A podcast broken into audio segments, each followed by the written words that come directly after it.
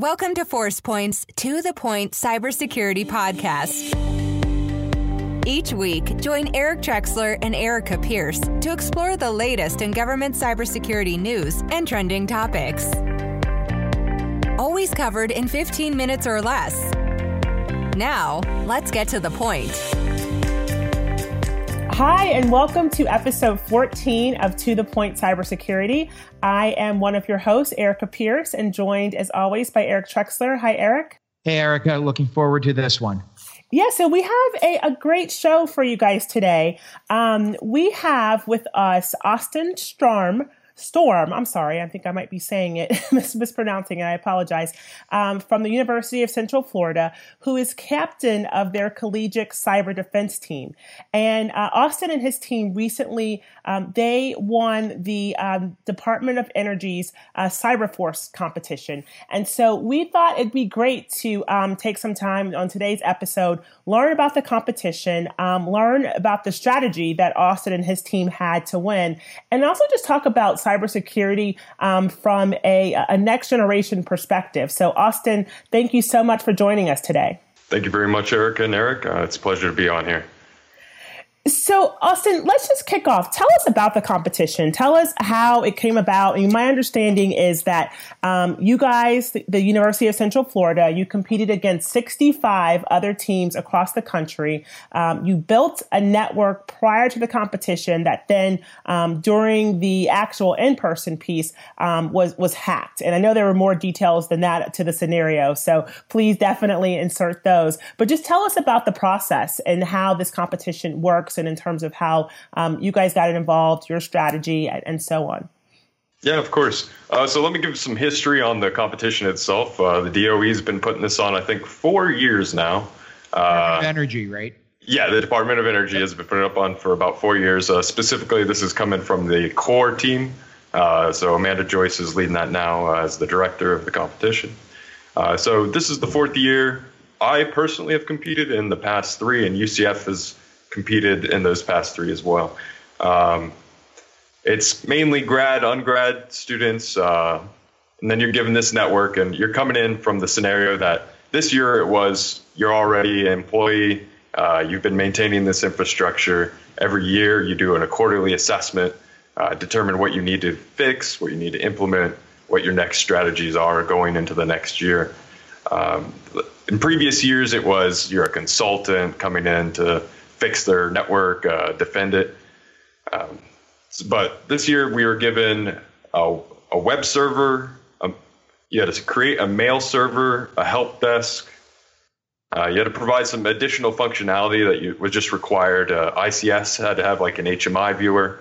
Uh, that was when you say ICS, you're talking industrial control system? Yep, uh, industrial okay. control systems. And then uh, HMI is just the human machine interface. That's kind of the uh, physical component, or not the physical component, but that is a machine which you can utilize to access some of that SCADA network. Uh, and so, what we wanted to go ahead and do this year is uh, we try to focus it on creative ideas because this competition differs in the sense that they're not just wanting you to secure it, they want you to come up with that next level technology or creative ideas that we haven't been seeing previously uh, in technology. So mm-hmm. we try to we try to focus on that creativity element. Uh, so this year and last year, we've been trying to work on sort of kind of a software appliance to work around and fill in some of the gaps that you have in some of the protocols th- that uh, ICS uses, such as Modbus or DNP3. Um, so we had a high focus there. But some interesting notes. Uh, you're you're you're given this network, and you don't. You you only have a month. It's a, quite a long time to get everything set up, but uh, you got to pretend. Hey, I, I I've worked here. You know, I, I need to role play a little bit, right? Because uh, that gets involved into it as well.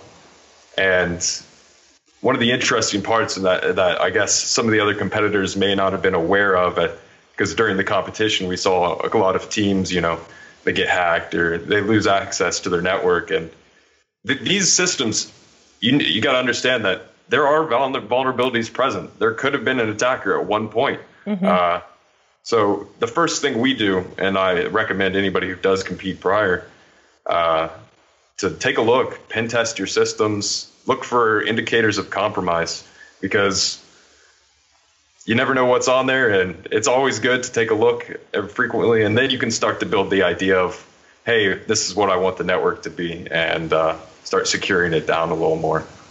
So you're given a working system from the Department of Energy or from the, from the the competition per se. Uh, you're given this working system, and you need to then secure it and look at how you're going to protect it into the future. But you may have an adversary already inserted into the system they give you. Yes, exactly. Uh, so I'll give an example that one of the things they had was uh, a cron job. Uh, for people who are familiar, that's just a, a scheduling utility in Linux uh, that was creating a user called RockYou. Or, or Unix for us older guys. Go on. uh, it was creating a user called RockYou, and if uh, pen would be familiar with the RockYou word list, uh, just top common passwords. It's most notably utilized in uh, brute forcing attacks.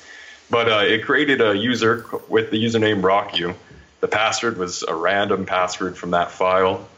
Uh, and then uh, that was supposed to be an indicator of compromise, showing that, yeah, somebody got into the system. You know, now there's a user out there. So you gotta you gotta look out for hmm. little tidbits like that. And the other thing I saw too when I was reading the scenario is that as you um, you know, were thinking about how you were securing the, this network, one of the caveats was no ma- major purchases could be made, right? So, which is something that I, I, think a lot of organizations, especially government, sometimes have to do is having to do more with less.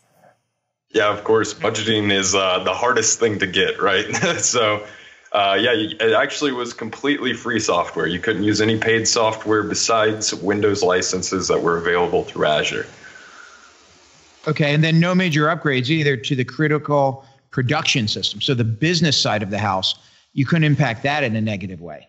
Correct. You had to maintain uptime with infrastructure that they had already given. You were budgeted uh, about two additional uh, VMs. These are two gig max uh, for memory, and so they're kind of throttled in the sense of how strong they are and what you can do on them. But uh, yeah. So. so it was a challenge, a true competition. Yeah, yeah. and, a, and a relatively technical, I mean, we don't get a lot of people talking about Modbus and, and SCADA protocols on this podcast. Maybe we should look into it. but I mean, a relatively technical scenario where you're getting your hands dirty. You're not just talking, you're actually doing. All 65 schools were doing. Yeah, exactly. And and they try to implement the business aspect of it too. So that's when the role playing comes in. Uh, like we had to give uh, a CISO talk. Uh, so you had to present the creativity of your project to what was supposed to be the panel of uh, committee members that are going to review your reports and uh, kind of make business decisions. And how did that work? I know you have a background in computer engineering and now you're studying digital forensics did you have somebody on your team who was more comfortable presenting? Did the whole team do it? Did you break it out? Yeah, so no, last year uh, I gave it uh, along with one of my fellow members that was on the team this year. Uh, this year he actually uh, presented it himself. Uh, we're all technically focused for the most part, so but he he built out the uh, software appliance originally, so he had the technical focus on what he wanted this to be, and we we try to pride ourselves on our ability to be somewhat professional and on a 1 to 10 scale rea- reality scale i mean how close do you think it, it this reflects a, a, real situation you run into every day in the workforce? To be frank with the, the limitations kind of make you have to implement some creative ideas that you would not have to consider otherwise.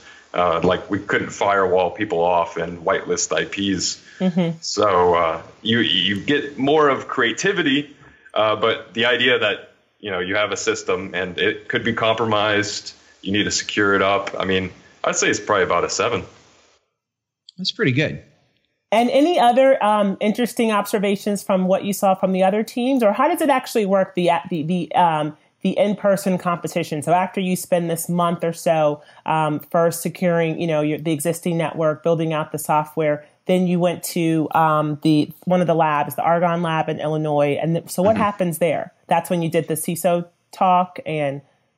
Yeah, exactly. Uh, so that's when the in-person elements begin. Uh, So the majority of the competition, uh, Friday, you come in on Friday, and that's just a day to set up your network a little more because there is a physical component. They do set up uh, Raspberry Pis hooked up to uh, motors and other valves. This year was supposed to be an oil company, so it was supposed to be like an oil pipeline. Uh, but you you get to take a look at that, do any modifications you may need to do. Uh, then the red team starts scanning it. So we do have the active attackers, and it, I think it's over 100 red team members that are attacking these systems amongst all 66 teams. So uh, that, that first day is just them scanning. And then the next day, the in person, the true competition begins. And they do things called anomalies, which are just little fun things to give you something to do while you're doing the competition and monitoring your systems. And that's, uh, it's like a capture the flag competition, doing forensics challenges, doing just fun things to get everybody to like talk to each other and enjoy the time that they're there as well. Since it also it's not just a competition, right? It's a time to network, meet peers, mm-hmm. and develop a growth in some cybersecurity. So.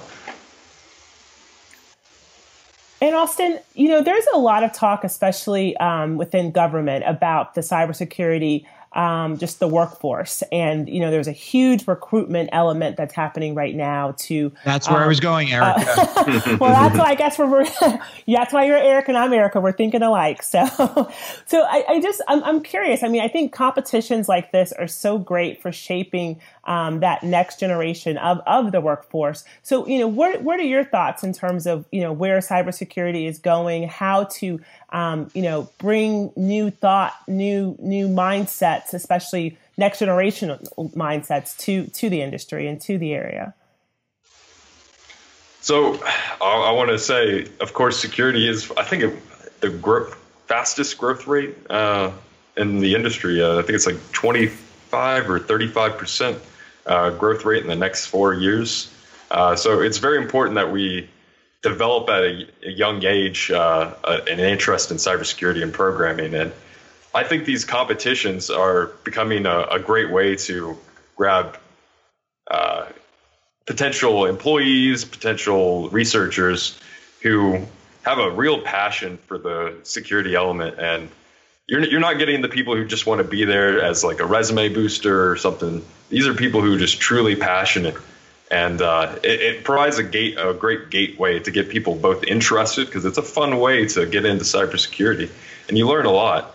So I think it's a great gateway into recruitment efforts and getting more uh, passion in the field.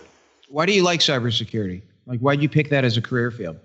Uh, field so, there's something about just messing with something that you might not know anything about and seeing hey what could happen uh, the unknown right i guess okay would you like to work for the government when you graduate it could be a potential thing uh, i've mainly stuck to the private sector and most likely will be where i continue on but uh, i think it's very important that we get some good passionate people you know to start moving their way into the government uh, in cybersecurity especially when you when you interact with all these other members, these other students who are who are obviously very very capable and intelligent, do do they talk about where do you talk about where you want to go career wise, what the options are, the pros and cons?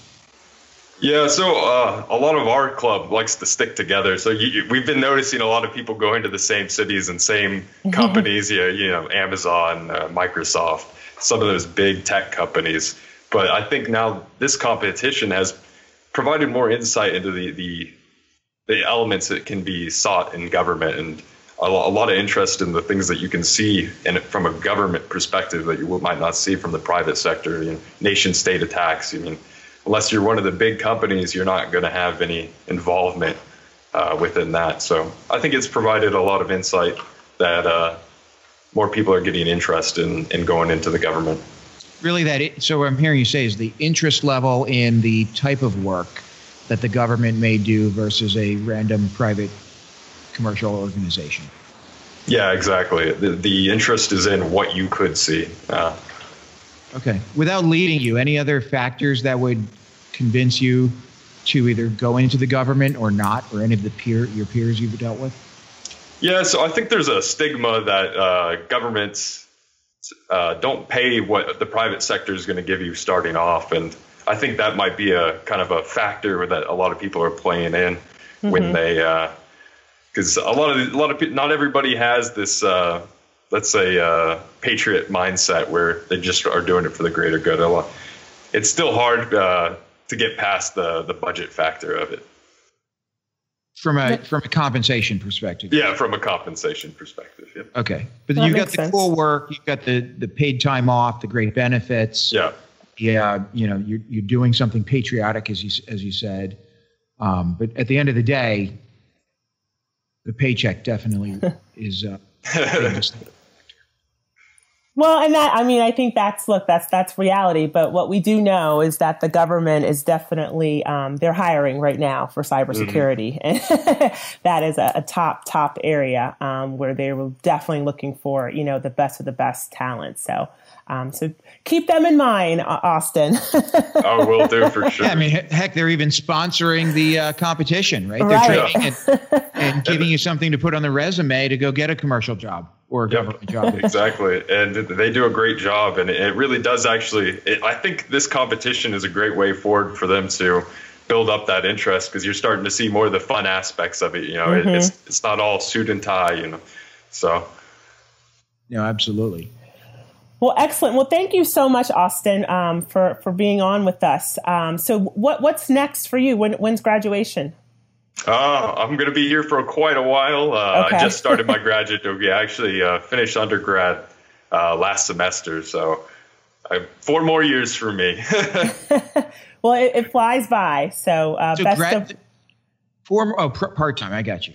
Okay. Yeah, yeah, part time. I, I, currently work full time in uh, the private sector. Excellent. Well, best of luck to you. And again, Eric, congratulations. I, I, I have one last question. Okay, okay, go ahead.